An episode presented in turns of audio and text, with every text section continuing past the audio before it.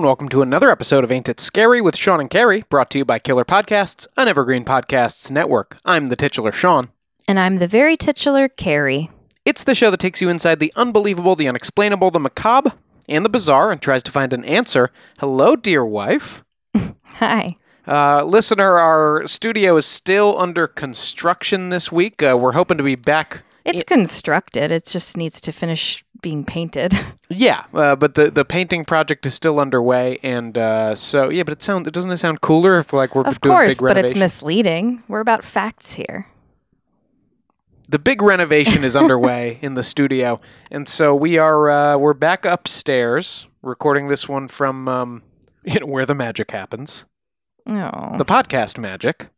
Sean. In the case of tonight, because we are taking a voyage in our minds, Carrie, to the city of lights, Mm-hmm. Gay Paris. Indeedy. Uh, so, uh, in this case, though, Carrie, maybe less a city of lights and more a city of bones. Mm-hmm. Certainly underneath the uh, the streets of Paris. Uh, tell me, what inspired this episode? Why are we spending the next hour and change talking about the Paris catacombs? Um, well, specifically with this week, it's because of TikTok. But um, let's go back. Let's go back into ancient history. To before TikTok? Yes, way before TikTok, way before clocks, even. Sundials? Maybe. Uh, the fact that we as humans bury our dead is one of the first things that set us apart from the animal ancestors that came before us in the long span of evolution. So, probably before sundials, Sean. yes, I guess so. Intentional burial, as it's called, along with the burial of grave goods, items buried along with the body, was also one of the earliest forms of religious practice, as according to scientist Philip Lieberman, it signifies, quote, a concern for the dead that transcends daily life. The Neanderthals, a close relative of modern humans, were likely the first human species to practice intentional burial.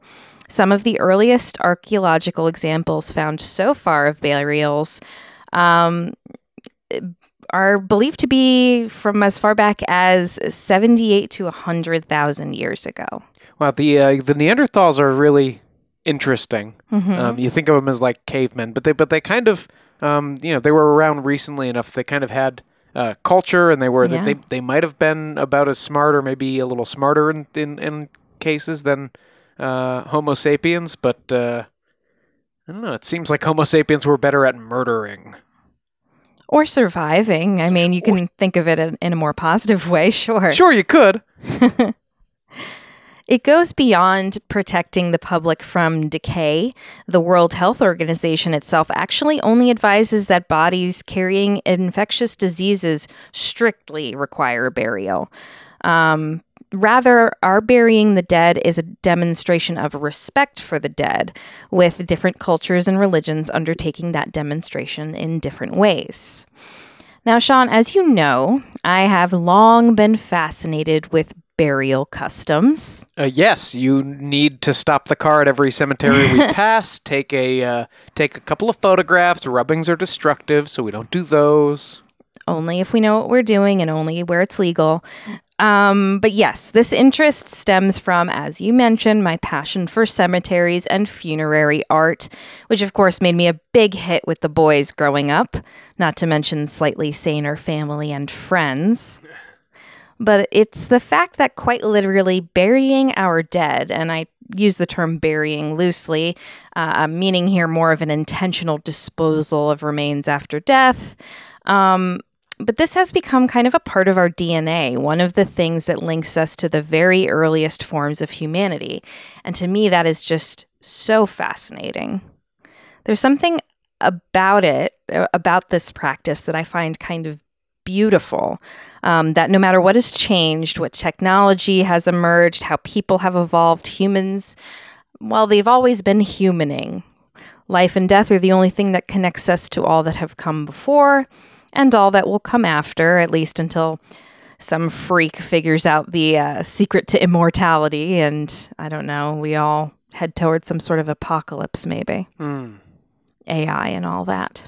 So, like some kind of a like a Zoroastrian in in, in the year one thousand, uh, laying his dead out his uh, his dead friend out on like a, a rock somewhere under the sun, um, or maybe they burned them. I don't know. They were big on fire. Uh, today, maybe maybe you have your ashes fused into a little tiny diamond, but Sure. but it's all coming from the same place. Yes, death is one of the few things that has been a constant in the entire history of the world, and how we grieve and memorialize our dead is just a mere step behind that inconstancy.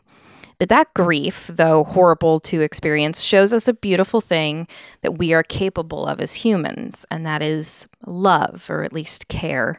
We grieve what we lost because it was once loved, and in that way, it becomes one of the purest expressions of love we experience.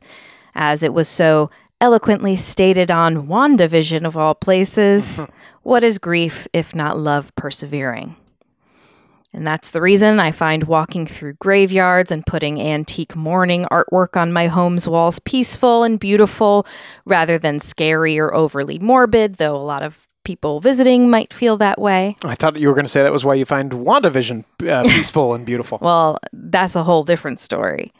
But instead of fearing death, as we all naturally do, th- this is kind of my way to try and understand it and humanity's relationship to this final event that we all experience, but in its nature, we could never really share our experience of. So it will always be this grand mystery. And I think the history of human burial can tell us as much about life as it does about death. And here we go, Sean. We're, we're coming back to the topic. One kind of burial location really sort of sums it all up, and that is the ossuary, also known as the catacomb. Uh, yes. Uh, so, is there a distinction here or not? Because I think of an ossuary as like, wow, there'd be bones everywhere, and a ca- catacomb, maybe there's just some corpses stuck in the walls every couple of feet. Yeah, so there's a few different ways that you can define it. Um, ossuaries and catacombs, which are also known as charnel houses. I, I believe I've haven't seen that as much, but um, these are sites made to serve as a final resting place of human skeletal remains. Um, so very specifically bones, and in a different way than the standard graveyard. Um, they are frequently utilized where actual in the ground burial space is limited. Ossuaries mainly comprise above ground burial sites. Um, this could include churches with, you know, uh, displays of bones and all those things. And catacombs often consist of below ground ones. So that's kind of the main delineation there. Uh, these two things together uh, make up, I don't know, half of the dungeons in Diablo games are like, you know, the blighted ossuary, Yes. the festering catacombs. Yes, and uh, catacombs should not fester. They are just bones. there should not be any rot going on in there. If they're festering, something's wrong. Well, sure, Baal has has arrived. Well, yes. Now, often a body will be buried traditionally just after death in a temporary grave, and in the case of an ossuary, um, it will be removed after full decomposition after some years to be placed in a new above or below ground space. Because only bones are present in these spaces, much less area is taken up by remains, and often those skeletal remains are arranged in either an efficient or an artful way to display to the public. So either they're um, either they're making a little little sculpture out of you, or they're really just piling you up so they can shove another guy in next to you. Pretty much, yeah.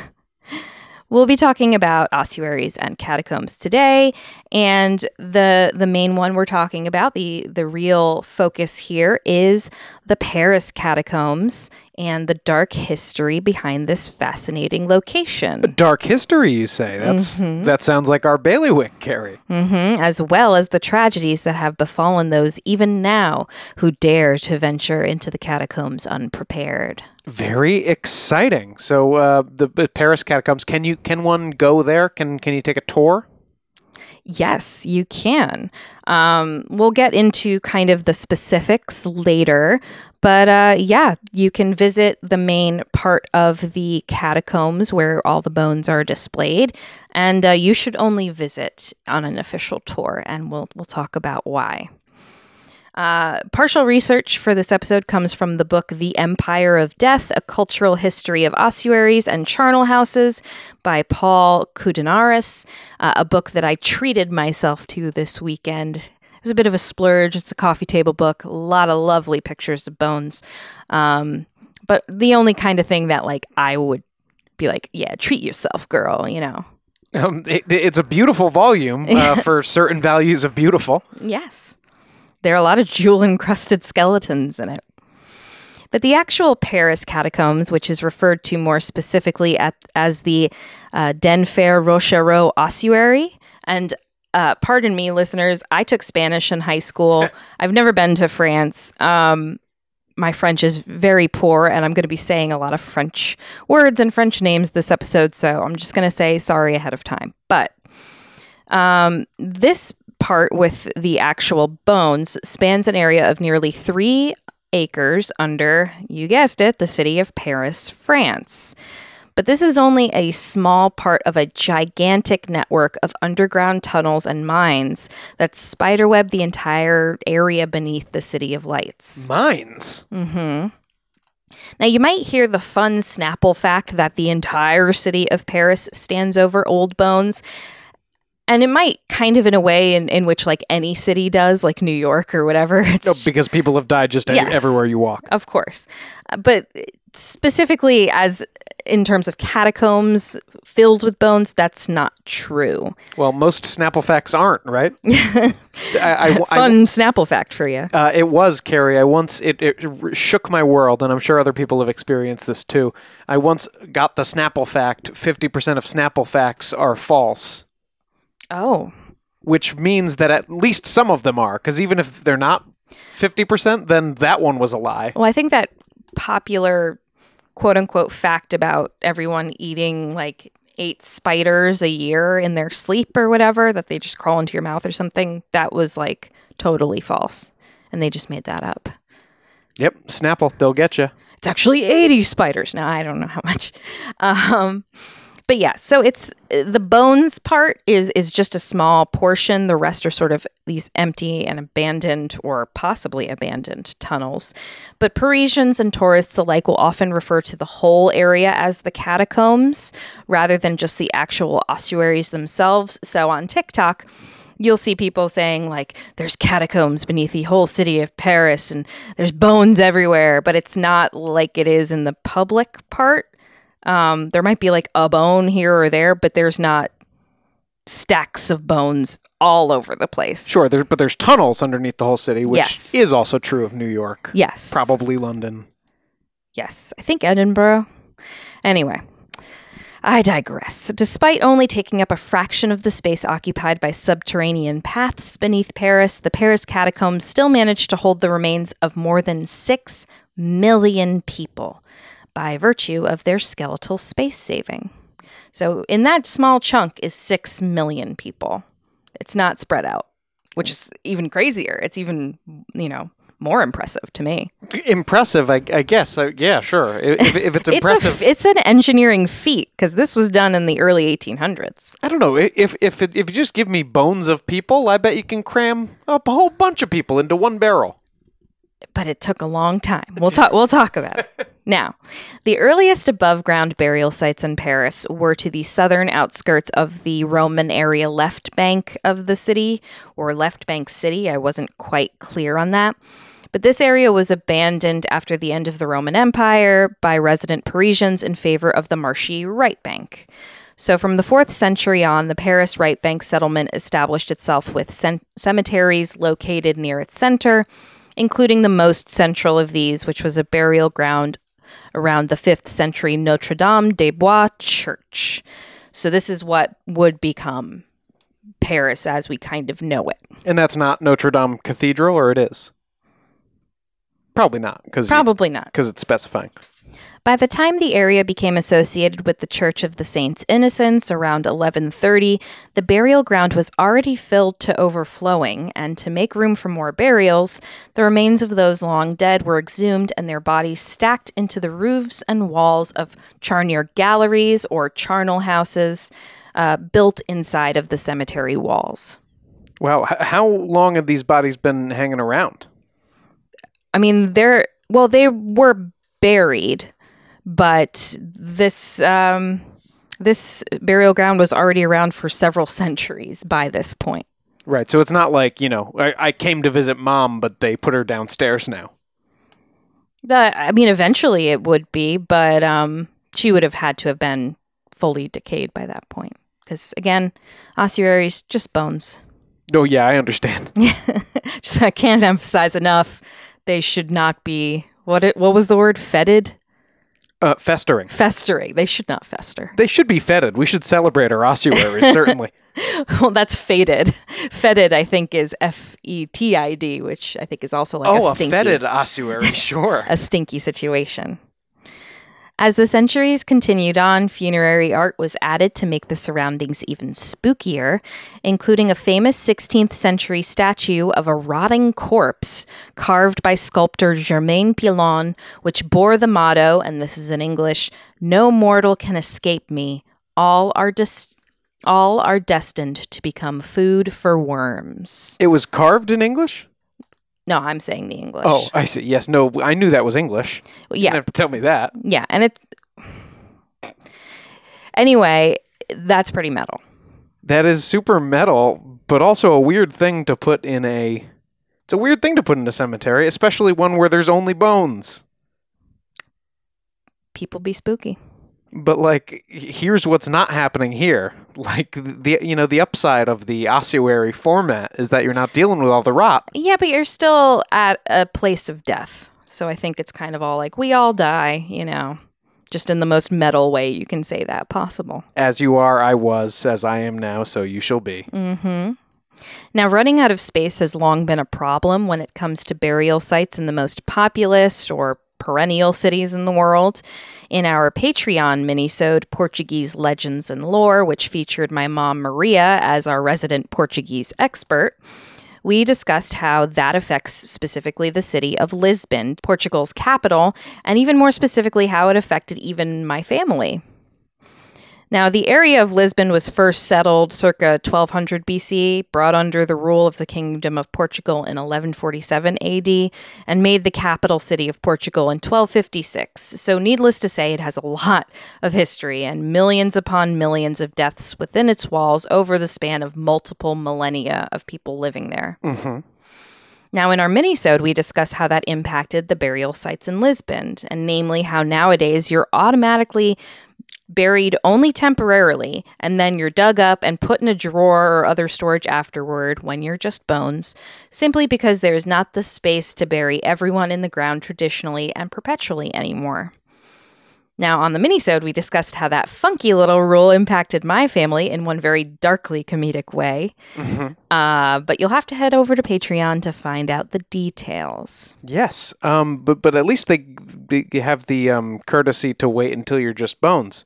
Um, as we talked about in our Death of Mozart episode, the custom uh, in Vienna back at that time, uh, when Mozart died, was, you know, if you were really rich, maybe you could pay for a permanent plot, and otherwise you were gonna get dug up in, I think it was ten years, and just dumped somewhere. Well, you know, no matter what, no matter what had happened to your body.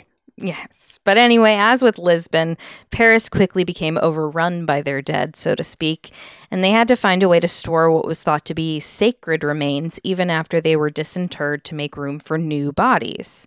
And this is centuries back in time, so just imagine what it must be like in Paris now. Like a burial plot in Paris might be as hard as to secure as like I don't know, like Eras tour tickets or something. But remains started to be exhumed, and by the end of the 18th century, even the ossuary of the central burial ground in Paris was full to bursting with centuries of the dead. Things got worse as, after about 10 centuries of remains being deposited at the site, the soil had simply worn out, is what I read. What does that even mean? I, th- well, instead of naturally decaying, bodies would just rot in open pits. So I feel like there was just simply no more nutrients or like whatever in soil kind of makes bodies naturally decay as they do. Yeah, microbes and things. It was just so full of death anyway that that things were well festering. Um, Fetid. Yes. And so there was just a horrific smell. And of course, this led to the risk of epidemic because if you have diseased uh, bodies, you know, people who died of disease just out in a pit, Out and, out and about. hmm um, people might get sick. And S- sun's out, mum's out. some of these, Mum died last week some of of these, plague. well, some of these bodies were plague victims, you know, just naturally over the years. Um, some of the bones as well. Some of those in the catacombs died of plague, but they're not Currently fester- contagious. They're not festering, so we're good. But Parisians also took to depositing their garbage, including feces and urine, at this site, which made things so much better. Um, aren't there like? Isn't Paris on like several rivers? Like, do you have to pee on the bodies? Yeah, I mean, plus there, this is like there's marshland around, like things. I can't even imagine what it smelled like. I can't. I don't want to. Well, I it's never also want to. this is also still at the time when it smells awful everywhere. Right? There's just open buckets of But urine. this this was like so extra awful that it was decided that something had to be done. It was just too bad. And uh, so they they finally kind of narrowed it down. Um, they decided that three large scale suburban burial grounds would be constructed on the outskirts of the city. And interestingly, existing parish cemeteries within Paris city limits were condemned and burial grounds were closed. You could not be buried there anymore. Hell closed its gates, and so then zombies started to rise. Right? Um, well, you would think so, yeah, if they're not rotting, you know. But much of the old left bank of Paris, which had been kind of abandoned by, you know, in favor of the right bank, rested upon rich limestone deposits, which was mined initially to help build the city, but proved prohibitive for long term use. You would just um, sort of deplete the limestone and move on. And these mines were built mostly between the 12th and 18th centuries when, you know, a lot of the main architecture was done in like the establishing of Paris and then just abandoned. Mm-hmm. So they're they're like partially partially mined mines. Yes. Just sitting there. Many of these mines, which a good number of which had been illegally created just by people trying to mine limestone and find wealth, they stood empty and uncharted where they had been left. That's, le- that's so that's not a mine. That's more of a, a criminal pit. Just a- yeah, some some were mines and some were criminal pits. and it was here that the future Paris catacombs would be created. Because how convenient! There's already so many tunnels. Sure, yeah. Let's let we we've got to put put uh, all these skeletons somewhere. Let's put them in the criminal pit. hmm The need for a new underground storage space for long dead remains emerged with an event that sounds like a horror movie. On May 31st, 1780, a basement wall in a property, so it seems like a, a home, adjoining the Saints Innocents Cemetery, collapsed under the weight of the mass grave behind it, which was full of remains that had been removed from burial plots for space reasons. So this was just a bone pit, pretty much. Oh, they they but so these are all uh, they're they're all done. You'd hope, but again, as things are looking, probably not all done. These Right. are probably festering. Right, but he is in medieval Paris, so it probably didn't change the smell of his basement at all when it poured in. No, but it probably wasn't great. Um, there was also the additional concern, as we said, of the spread of disease from these newly revealed remains. So now there were millions of bones and no place to go. Or was there? Now, it was at this time it was suggested that the abandoned limestone mines become the site of the new Paris catacombs, kind of stuff all those bones underground. And the idea became law in 1785. The next year, after an opening ceremony on April 7th, which I hope included, like, I don't know, the equivalent of Elton John singing there or something, uh, the route between Saints Innocents Cemetery and the new catacombs would become a ghoulish procession every night. Black cloth covered wagons covered the path carrying the remains of millions of dead Parisians from their first resting place to their final one. So just carts of bones would trek this path every night between the old cemetery and the new catacombs for two years. Millions of them. Every night. That's unbelievable. It took two years to empty the majority of not only Saints Innocents, but of all the overcrowded Paris cemeteries and bring them to the catacombs.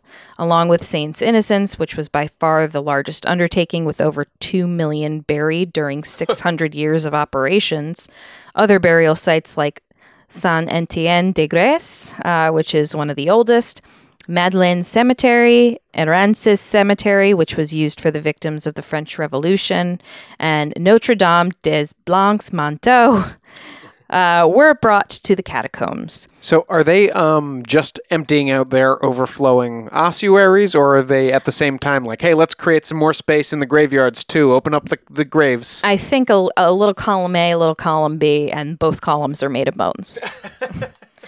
it doesn't sound like a sturdy column. I have to have to be honest. Some people that l- likely are resting now in the Paris catacombs include uh, leaders of the French Revolution, like Maximilien Robespierre and Georges Danton.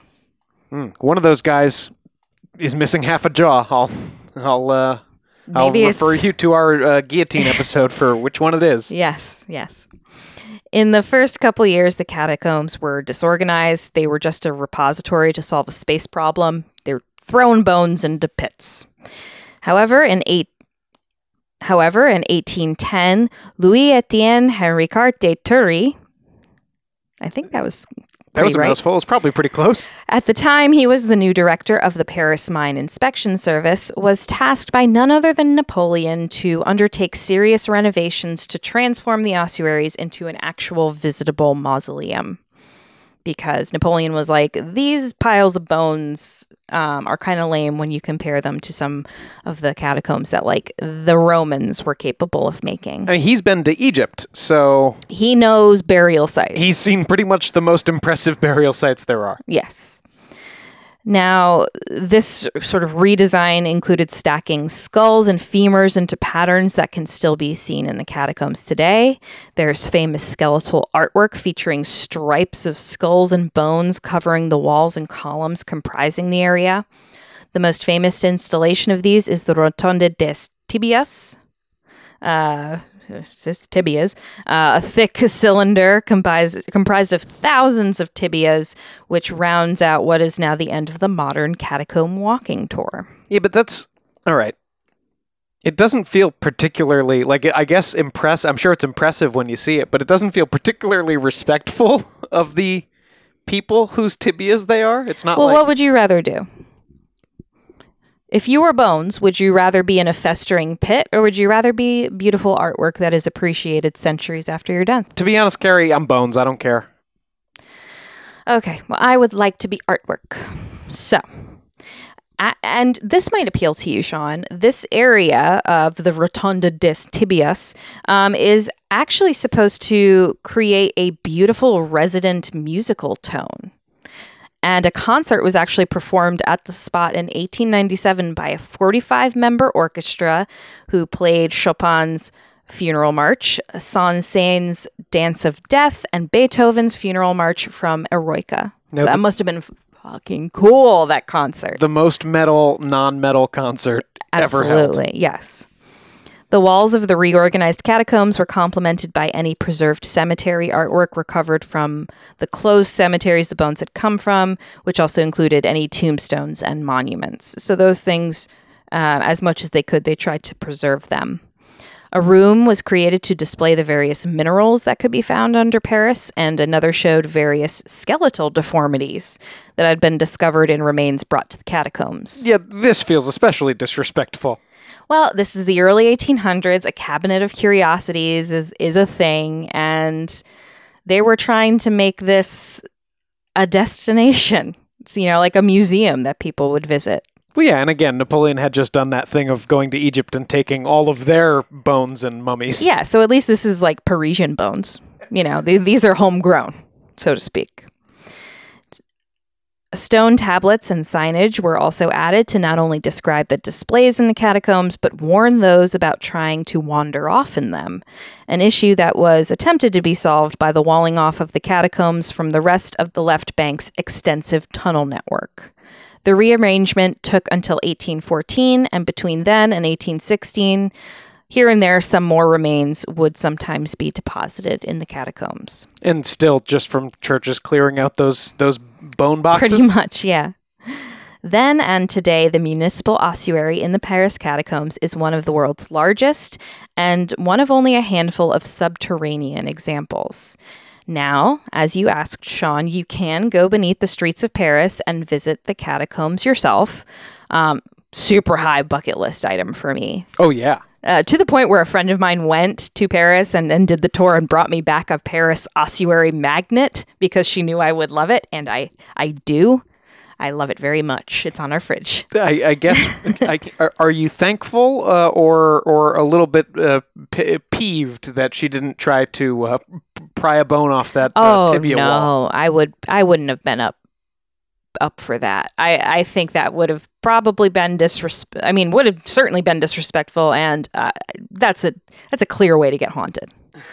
As a hundred percent a haunting Uh, again, if I'm the bejeweled tibia guy and I'm haunting anyone, it's Napoleon. for sure, for sure. To visit the catacombs, you descend 131 steps into the earth at 1 Avenue du, Col- du Colonel Henri Rol-Tanguy. Great job. and take a tour offered by the city after first passing under a sign above reading Arrêtez, c'est ici l'Empereur des Morts.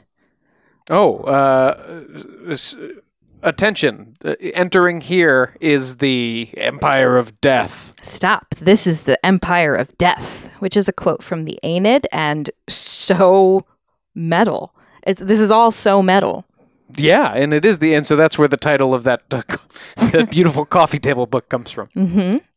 The tour is meant to not only guide visitors safely through the catacombs, but offer both an interesting perspective on the history of Paris and to encourage reflection on one's own perspective on death and mortality. I imagine it's a haunting, beautiful experience.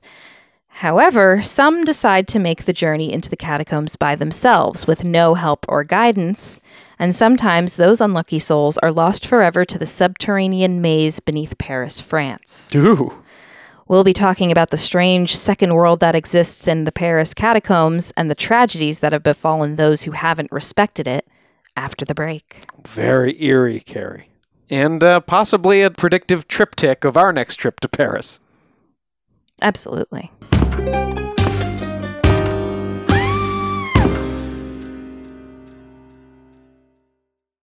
I'm Richard Syrett. Join me on Strange Planet for in depth conversations with the world's top paranormal investigators, alien abductees, Bigfoot trackers, monster hunters, time travelers, alternative archaeologists, remote viewers, and more. As I was on the way to Area 51, I was stopping on the side of the road and just taking measurements. And I found this one spot where time slowed down by a fraction of a second. It's not supposed to do that. From the two big categories animal mutilations and human abductions. You have to conclude that genetic material is being harvested. Well, I reached for a rifle and uh, I, I turned and looked, and it was it was already moving away, and it was descending the bluff. Uh, there's no way any human could have went down it. It was probably a 75 degree angle straight down, almost. On Richard Syrett's Strange Planet, we're redefining reality. Listen now wherever you get your podcasts. Do not go any further. Turn around, go home.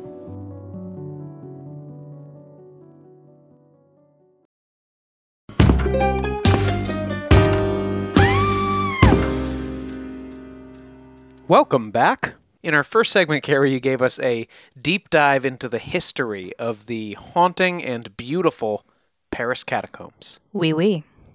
wee wee. Uh, and now that we've had a chance to take a wee wee, oh um, boy. Come on. Sorry to our French listeners for that and my French pronunciation Oh. this week. yeah, don't apologize for me, you little lady. Oh. Um, um, now, Caroline, you promised just before the break, Petite. Sorry. Fille, la jeune fille. Je suis la jeune fille. Yeah, Muzi. Oh boy. The listeners who don't get that reference, I don't know how to help you. Nothing I can do. Uh, Carrie, before the break, you promised a uh, glimpse into some both the modern world underneath those catacombs and in those tunnels under Paris, mm-hmm. and some tragedies that have befallen those foolhardy enough to wander in. Yeah. Um, so, so tell me about it, Carrie. Why shouldn't I go take a little jaunt into the Paris catacombs?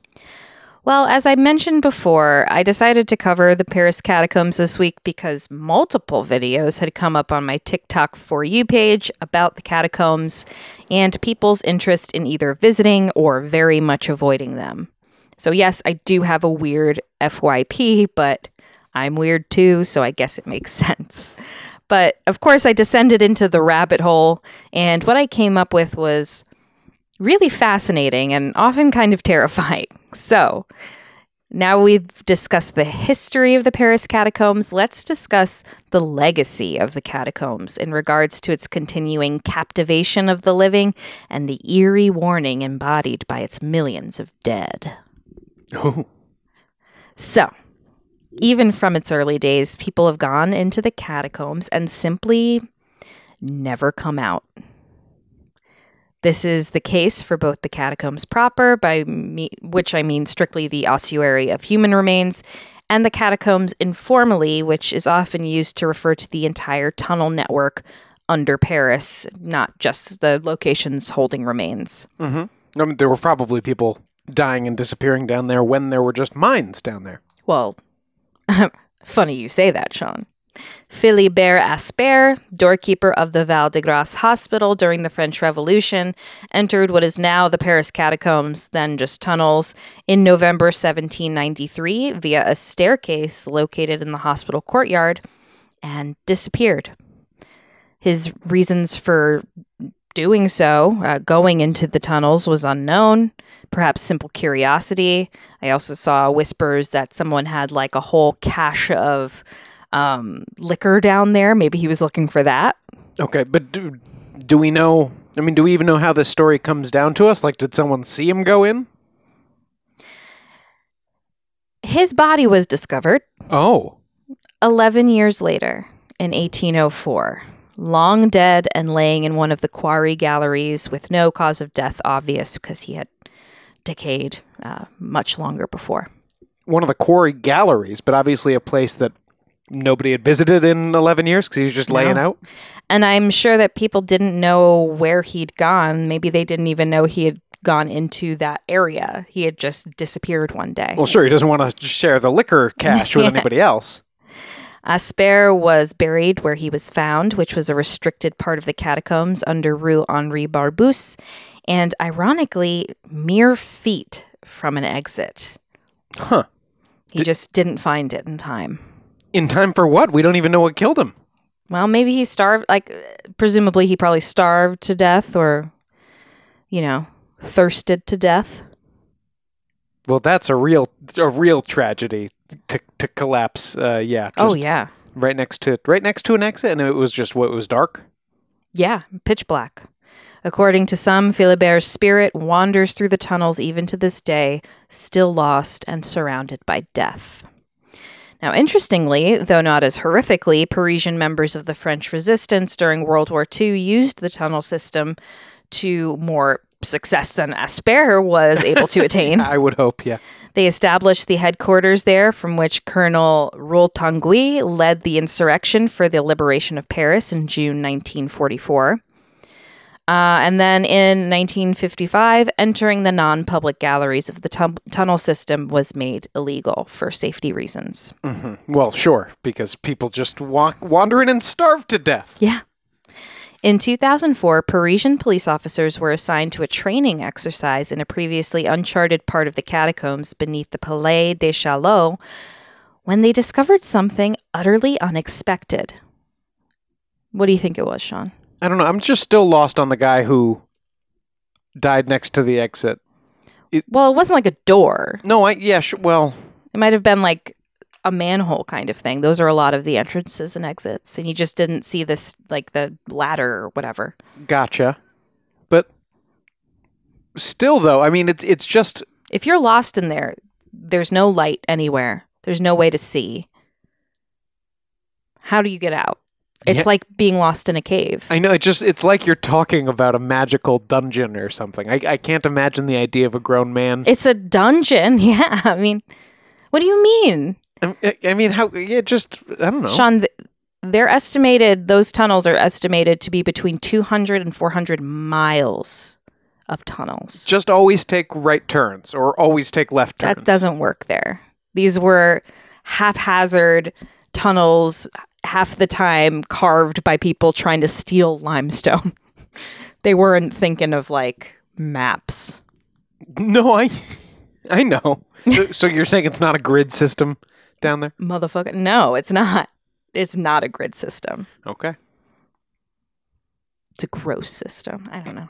Anyway, um, it was a movie theater, Sean. They found a movie theater down there. What? Yes. According to Atlas Obscura, quote, entering the catacombs through a drain, officers first came across a sign that read, building site no access. And then a f- bit further in, a camera that actively recorded images of those who passed. As the officers approached the camera, a recording of dogs barking was triggered. Now, keep in mind, there's no, uh, unless you're at the the public part with the ossuary, there's no electricity down there. There's no phone service down there. No water is connected down there. So someone had run electricity I was going to say, yeah, not In. connected by the city. Obviously, it's connected here. The police descended deeper into the tunnels and discovered a 500 square meter cavern with a fully equipped cinema. It included a giant cinema screen, projection equipment, chairs, and a handful of films, from film noir classics to recent thrillers. Someone had turned this abandoned underground cavern into a secret amphitheater. And um, you can see pictures. This is real. This is not a legend. This is real. They carved seats into the stone. Wow. Yeah. That, I mean, that's ambition. hmm I thought, uh, you know, I think it was like at at least a 30 person cinema. wow. So 30 people might have known about this thing. Well, sure. Uh, but, Hell of a secret to keep. but what was the the camera and the dog bark was just like a security system? A deterrent, yeah. Aside from this, in the next room, police discovered a fully stocked bar and restaurant, complete with tables and chairs. The discovery left police befuddled, not to mention the professional installation of electricity and three phone lines. The restaurant is wild. So, do you think this is a business? I, I think they also found a way to get running water down there via like some building uh, like directly above that they ran water down from. I mean, it's either like a business for a very exclusive, weird clientele, or it's somebody's like awesome clubhouse. Yeah, li- little column A, little column B, both columns are bones. now, um, three days later, police returned with experts from the French Board of Electricity to try and figure out where the power was coming from. And the movie theater was gone. The cables had been cut, and a note was lying on the floor that said, in French, do not search. And yeah, everything had been removed. Mr. Police, I gave you all the clues. Yes, it's so spooky. Now, here's the thing, and one of the things that uh, really made me want to cover this location on this week's episode. Cherchez non. Legend has it that there is some kind of underground collective that actually lives down in the extended area of the catacombs. Oh, this is like how, you know, people talk about the, you know, like mole people living under New York. Yep, the abandoned subway tunnels of New York. You you got there before me, Sean. Good for you. I read your notes. I didn't read your notes. The TikToker that first went viral discussing her knowledge of the catacombs, Amanda Rollins, who you can find at American File, uh, shared what she was told about the rumored residence of the Paris catacombs by a Parisian ex boyfriend who had long explored the area. Here's what he explained to me. So please, for the love of God, listen to this and don't ever try going in there. There's people Okay. that live in there full time. There is a community of people that live in the catacombs, okay? And they don't want tourists going in there, whether it's tourists like Americans, tourists like French people. They don't want people going in there, period. What he told me was there are people down there when you go in with your map, because obviously you need your map to figure out where you're going because it's winding little corridors. You're going to climb through water. You're going to get disgusting, by the way. There's parts where you have to crawl it's very confusing down there, right? And there's no cell service, and it's just it's a risky situation. You need your map with you to know where the hell you're going. He said to me that there's people that live down there, and what they will do is when they see you coming in with your map, with your flashlights, here's what they'll do: they'll run up to you, grab your flashlight and grab your map, and then run away. Ki- can, do, you, do you understand what I'm saying to you? You go down with your little, me with my little headlamp and my little map, and I'm like, "Ooh, we're going on an adventure," which is illegal, by the way. And then someone runs up to me, imagine, grabs my map out of my hand and my headlamp, and I'm just sat there like, "Oh my god, where do I go?" It's horrible, but like I, that happens, and that is horrifying. That sounds like you. Ooh, we're going on an adventure. It's illegal, by the way. yeah, and so it is terrifying. Now, are there any other tangible facts to support these rumors? This is just a woman on TikTok's ex boyfriend? He's Parisian, though, Sean. Says? The Mexican Consolidated Drilling Authority, which is a subdivision of the organization UX, short for Urban Experiment, took credit for the catacombs cinema discovery after having stolen the plans for many Parisian underground passageways and tunnels way back in the 80s. So this seems to indicate that that at least um, wasn't the you know result of some subterranean society of mole people you know wanting to make a movie theater Well, it doesn't seem like it. It- Right. It, it that felt that feels like surface surface dwellers, you know, having a cool place to get away from it all. but that's some of the only proof we have of people spending a large amount of time down there um, there's plenty of graffiti. There's plenty of people who have clandestine parties and things like that down there. I'm but sure- this is like that was like a very permanent you know installation. I'm sure there are like homeless people. Oh, who yeah, I- squat down there. I wouldn't be surprised if at least a few people lived in, you know, the extended catacombs full time to like stay off the grid or, you know, have a place to stay. But that's different from like a society of mole people who steal your uh, cameras. Well, I mean, maybe they don't want people down there. I don't know. It seems interesting that there's no tangible evidence here. There's no public accounts of explorers running into them specifically. Um, sometimes people will talk about, you know, having things stolen or grabbed from like other people, but that could just be other people exploring as well. It's sort of a lot of friend of a friend sorts of stories. uh, ex-boyfriend of a TikTok follow. Yes. However, people have gone missing in the catacombs likely more often than is reported in the news. Two teenagers aged 16 and 17 were rescued from the catacombs in June of 2017 after being lost in the dark tunnels for three days. Wow. They were located only with the assistance of search teams and rescue dogs and transported to the hospital for hypothermia treatment soon after because it can get pretty cold and humid down there. Few details were released after their recovery, um, including why they snuck into the catacombs. I'm sure it was just, you know, shitty teenage, Teenage stuff. teenage stuff, yeah. How they got lost, um, Teenage stuff. you know. They're dumb. We established that a grown man who just wanted his box of liquor starved to death Well, down there. So might have, might have. Uh, the operator of the Paris catacombs at the time stressed to the Guardian that no one had ever gotten lost in the area of the ossuary that was at least open to the public. Um, but that, of course, leaves out the rest of the many miles of subterranean tunnels, which we said before is somewhere between like 200 and 400 miles, according to estimates. And that's, uh, I mean, that's like New York to Boston. that's a that's a lot of space. Yeah. There are clandestine entrances and exits to the tunnels in various areas of the city, which people utilize to illegally go underground. But it's worth noting that these areas are very much not stable, especially considering they're often mining tunnels that have been abandoned for hundreds of years and were certainly not built to code. Uh, cave ins can and do happen. There is a very intriguing unsolved mystery that also surrounds the Paris catacombs.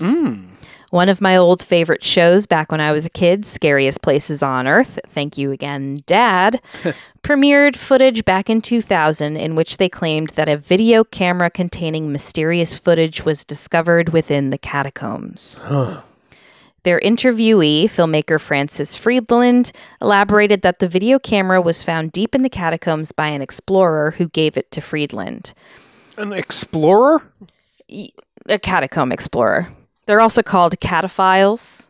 Oh, okay. So it's it's like an urban explorer, but they concentrate on the catacombs. But a conveniently anonymous urban explorer. Yes. And as as you're already starting to itch about, Sean, this does raise questions immediately. Um, this was the height of Blair Witch vibes. And with Friedland being a filmmaker himself, you have to wonder whether this was sort of an early example of guerrilla marketing for his own work. Is he a horror filmmaker? No, I think he does mostly documentary stuff. That was found on him online, at least. There's also the fact that Scariest Places on Earth itself was accused of fabricating or sensationalizing some of the events aired on the show, which often included people sort of locked down in super haunted locations, famous haunted locations overnight. Is this a Discovery Channel show? It was actually oh, I think at the time it was Fox Family, and then it was ABC Family. So, and then it was Freeform, which I think it is now. Um, so it was like it was really spooky for a family show, but I really enjoyed it. It was hosted by Linda Blair from The Exorcist. Classy situation. So the footage shows the POV of someone walking through the tunnels. Um, looks like they're using the light on the camera to light their way. And there's clips of human bones, skulls, and winding pitch black passageways. After about 20 minutes of these kinds of shots, the cinematographer begins to quicken their pace, eventually running, with only occasional stops to try and decide which path to take. And the only sound you're hearing here is like really labored breathing. Are the dis like are the I gotta pick which paths to take? Like the camera looks left, looks right, and then looks left again and goes. There is some of that, but again, I don't think this person even had a flashlight. I think they were using the light on the camera. So I, I'm not going to hold that against it, at least. Sure. Uh, yeah. Okay. I, I haven't even uh, seen the clip, but you know, We'll have you watch it. all right. Now, suddenly the person drops the camera, and this person, I don't think they're ever shown like facially, but they're always referred to as a man. Might just be the sound of the breathing, and you see their feet. But the person drops the camera, splashes into a puddle, and we see and hear their feet running away. And this is strange because the camera seemed to be their only source of light up to this point. I don't know if they had a flashlight with them, but they just left it there. And then after this, the camera kept rolling until it ran out of tape. No other sounds or images to be seen, just like filming the floor. Yeah. So the two things that don't make sense to me are if you're running full bore, I, I don't think you're looking down the barrel of a camera, like a camcorder. I don't I don't care if you are using it for light. I think you know you you're, you then you might be just waving it ahead of you as a flashlight. But you're Well, I mean, maintaining a shot. Listen, this is these aren't steady cam shots, and you'll see like they're they're fairly erratic once the person starts running. Um, according to most accounts, the footage apparently comes from sometime in the 90s. There's no evidence as to why this is believed. I don't think Friedland said a date of any kind. that might be based on the kind of the camcorder that was Yeah. found because the the camera was found, right? Yeah, I think it was like a VHS camera. So Friedland stated he brought the footage to a cataphile, uh, again, another word for these kinds of urban explorers, and some other experts to try and discern who the man seen uh, filming the video could be. Eventually, he, uh, one of the foremost experts on catacomb diving, who um, might have been one of the people involved with that underground cinema situation Oh, uh, and a small crew traveled into the catacombs to try and find anything they could about what happened to this mystery man. They made it over six miles deep into the tunnels with no sign of any answers. Um, they did spot a figure uh, chalked onto one of the walls that matched one seen on the tape.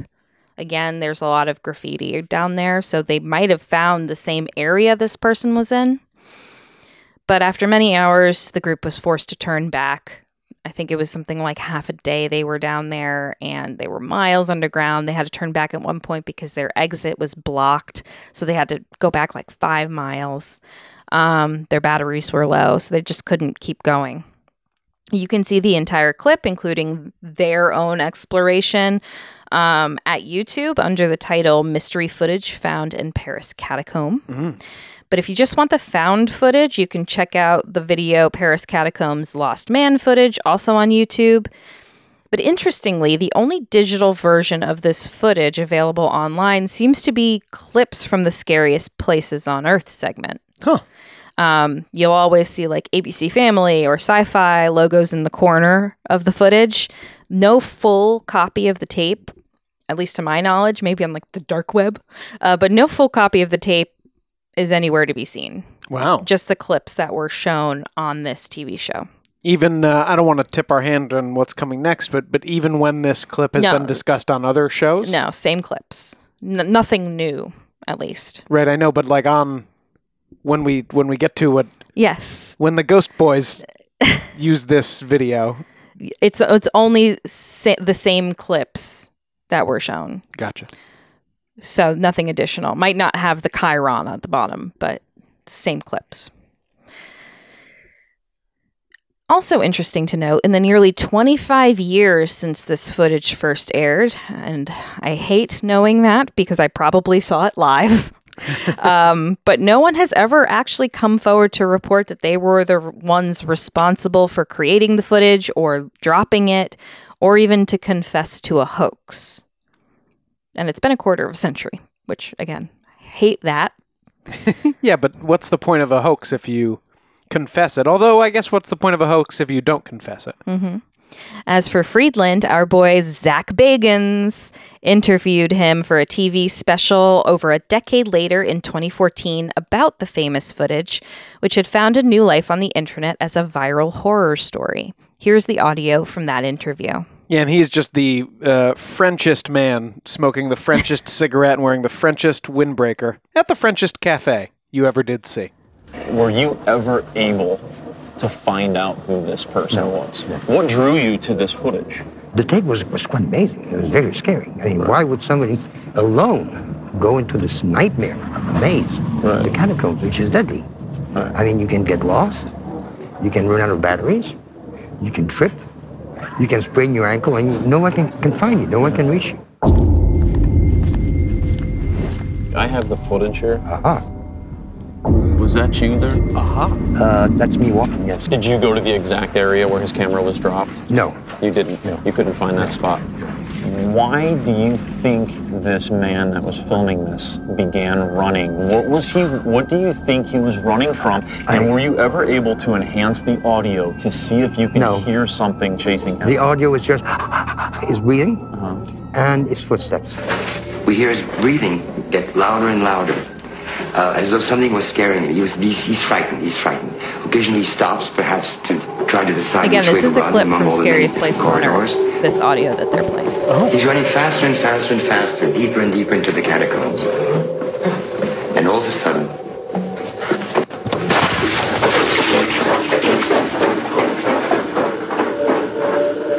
and it keeps rolling until it runs out of tape. What do you think happened to this guy? I have no idea. I mean, he could be dead. Can you take me to that spot? I cannot take it as much. I will absolutely never, never, never, never go back in the catacombs. I refuse to go back down there. Francis has left me with more questions than answers when it comes to the fate of this mysterious cameraman. Why did he run? What did he see? I refuse to go back there. You, you said this wasn't a paying gig, right? I refuse to go back there.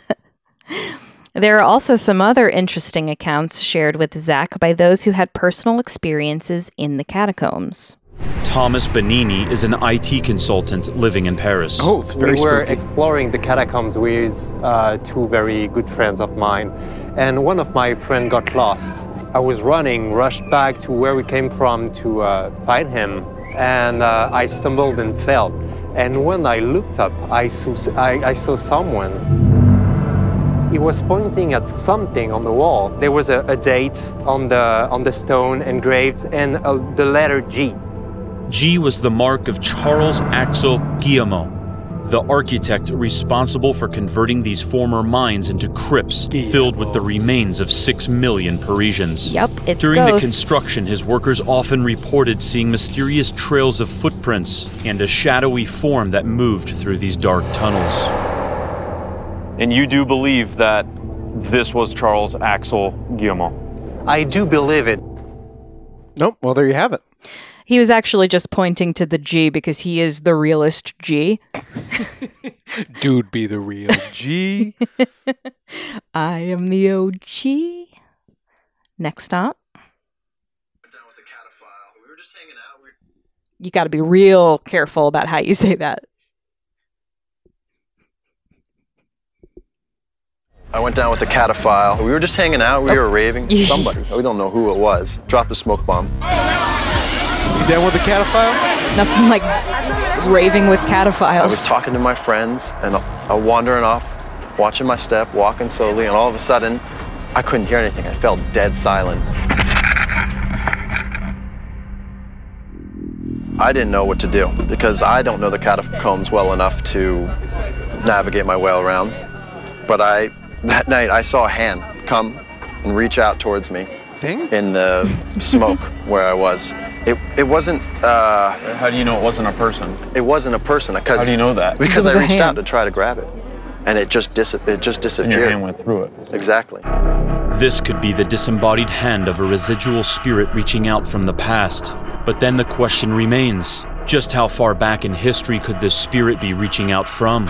There's a lot of history down there, and it's uh, a lot of graveyards, a lot of dead bodies, Uh-huh. in parts that probably people haven't even explored yet. The parts that people probably haven't explored yet? I mean, people built all of it. Yeah, I think he means modern day people. now, finally, we have Zak's own descent into the tunnels and possibly into madness. Oh, the best. I hope some of his equipment fails. Well, You, you, you leave the camera on here.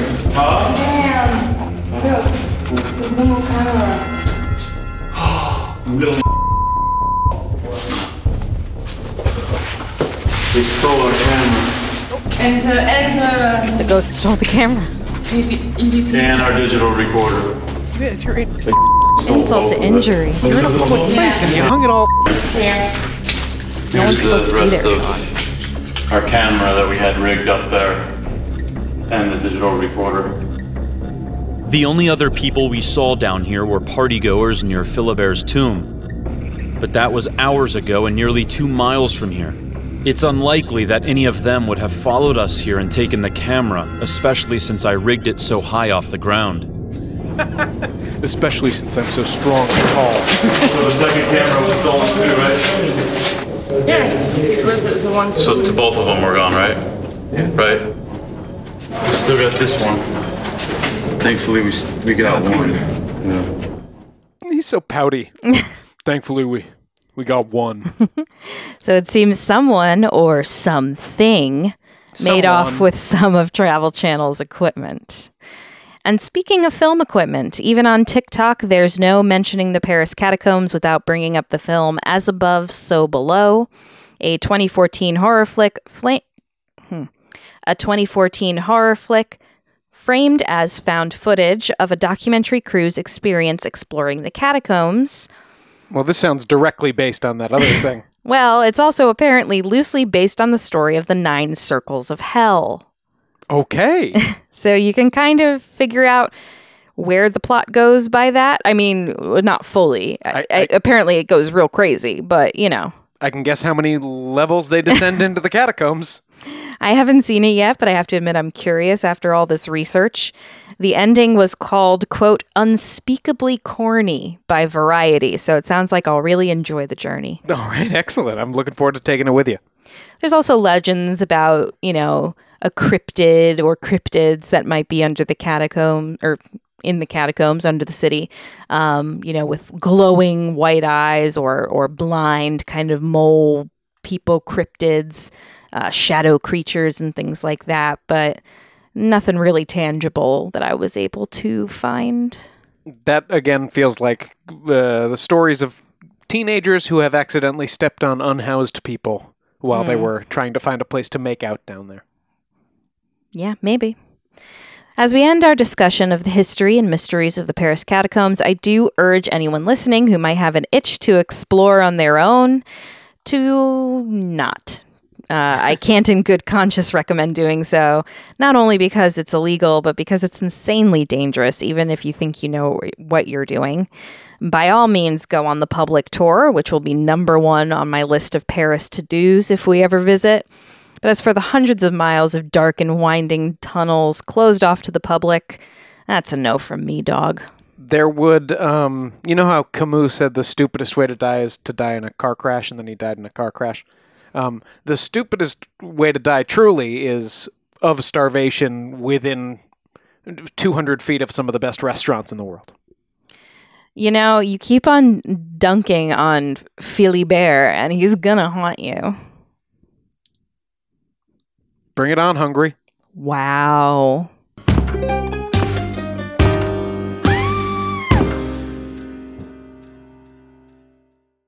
I'm Allison Holland, host of the Kennedy Dynasty podcast.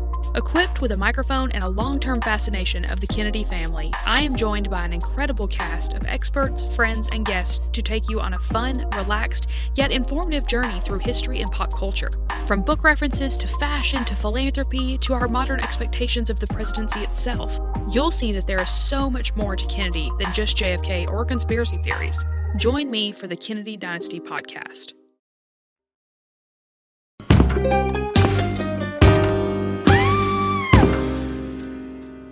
This week, we're sharing an additional voicemail left by one of our listeners about their favorite bit from the last 50 episodes of Ain't It Scary, and we will play a clip for you here afterward. Thank you so much for calling in, Sue.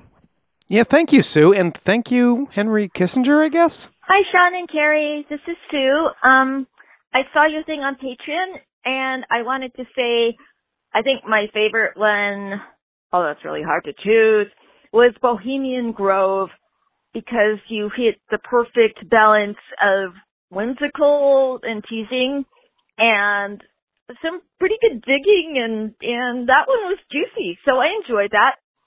Um i also wanted to say i really love the way you guys balance being respectful of you know crime victims and all of that um as opposed to just uh, focusing on like the nefarious mental states of, of the Mansons of the world. You went really into um, the the backgrounds of the people that that that gang killed. So uh, you know, I really like the intelligence and the compassion and the humor with which you treat all of your subjects. So you know, I love you guys, and again, thanks for your sympathies on the kitty. Take care. Thanks. Bye. There's the museum stage, which is a semi outdoor venue with a covered stage for lectures and small ensemble performances. The dining circle seats approximately 1,500 diners simultaneously and is presumably where everyone has their meals. Then we get into the big productions, starting with the field circle. The Field Circle is a bowl shaped amphitheater used for what is known as the Low Jinks musical comedy, which is performed about midway through encampment. God. I mean, with all of these elderly Republican uh, congressmen and, and uh, you know, members of government there, how funny do you think this show is? Well, I mean, there's that. There's the Spring Jinks performance in early June, also performed at the Field Circle, as well as other performances. But okay. w- yeah, what the hell is a low jinks or a spring jinks? Low jinks is a pun on high jinks. I assume. Well, no, there is a high jinks too, though.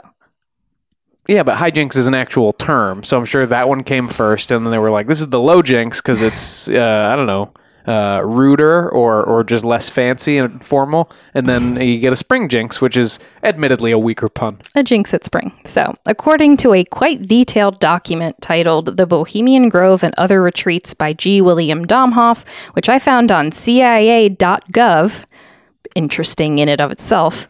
Any planned entertainment of a larger magnitude at Bohemian Grove is referred to as a jinks, uh, J I N K S, which is nomenclature extending from the earliest days of the club where members were trying to establish traditions and precedents from the club and adopted many ideas from literature and entertainment. The Low Jinks in question is a specially written musical comedy themed with more slapstick fun. Wait, so it's a rusical? It, yeah, but you know, it's it's an actual production. You know, it's not just kind of slapped together in a day. So it's not a rusical. no. Estimated personnel hired for Low Jinks is around 200 to 250 people paid, and uh, a total budget of $5,000 to $10,000 per year. I could make a feature film with that money, say. You can make a, a decent indie film for a low jinks. The title of the first formal low jinks performed in 1924 was The Lady of Monte Rio, which was apparently an allusion to the sex workers known to be available at certain inns and motels near the Grove's location. And obviously, were engaged by visitors at the Grove. It re- I keep bringing up musicals, but it really it's full of in jokes, and I mean it really is the level of entertainment of RuPaul's Drag Race. But I'm sure the dresses aren't as good. but there is probably a similar amount of drag. 1968's Low Jinks was titled The Sin of Ophelia Grab, a story about Ophelia and her beau, Letchwell Lear, living in unwedded bliss together despite Ophelia being, being the daughter of the mayor of Shady Corners. So, yeah, it is like a musical. Ophelia Grab? Come on. If you're thinking these sound kind of bad or even dorky, uh, I would offer my services to the club as a writer, but I think my female status precludes me from ever really being considered. Well, again, they've obviously hired the staff of RuPaul's Drag Race, so they don't they don't need you, unfortunately. A notable low jinks participant is known to have been Henry Kissinger, who remarked of the performance, quote, I am here because I have always been convinced that the low jinks is the ultimate aphrodisiac. He's surrounded by men. Very telling. Hey, there's a lot. There's a lot going on. We'd also like to thank our listener Theo and her lovely mother for taking us on a tour of the fascinating First Church in Salem, Massachusetts this past weekend. So cool. So cool. We loved hearing all of the incredible history connected to the church, including links to the witch trials, Nathaniel Hawthorne, and the Revolutionary War. Yep, uh, we uh, I sat my little butt right on the same uh, uh, same old horsehair that uh, Nathaniel Hawthorne used to put his butt on. hmm And of course, we loved getting to meet you both and learning more about one of our favorite cities through the eyes of longtime residents. So thanks again for inviting us. Absolutely, and uh, we look forward to the next time we're back in your neck of the woods. Absolutely. That's it for this episode of Ain't It Scary with Sean and Carrie. Like us on Facebook and follow us on Twitter and Instagram at Ain't It Scary, and check out our website at ain'titscary.com. You can support the show by supporting our sponsors and becoming a patron at www.patreon.com slash ain'titscary. You can call us and leave a message at our Google Voice number, 203-666-5529. And please subscribe to the show and throw us a five-star review on Apple Podcasts and Spotify. We'll be forever grateful. Uh, we certainly will, and special thanks to those of you already joining us on Patreon. Uh, if you are just a casual listener, um, great rewards await you uh, at just a few dollars a month, uh, ad free listening, uh, access to uh, a very cozy little chat community on Patreon, and um, some some additional content and uh, the occasional sticker in the mail. Let's be honest. uh, we love our patrons, and the uh, spookiest and scariest are Sean O'Donnell, Jared Chamberlain, Maria Ferrante, Robin McCabe, Cumpy Mike, Alex Nakutis, Ryan Regan, Christy Atchison, Kate Pope, Haley, Ryan, Enrique, Ira, Pete, Anna, and Delaney. Thank you all so much. See you next Thursday. Show created by Sean and Carrie McCabe, music by Kyle Ryan. You can find Kyle at his YouTube channel, Music is a Verb. Ain't It Scary has been brought to you by Killer Podcasts and is a production of Longboy Media. Hit it, Poe! 3 a.m., the comedy horror podcast that holds weekly gatherings around the campfire. Let me tell you what you're going to get.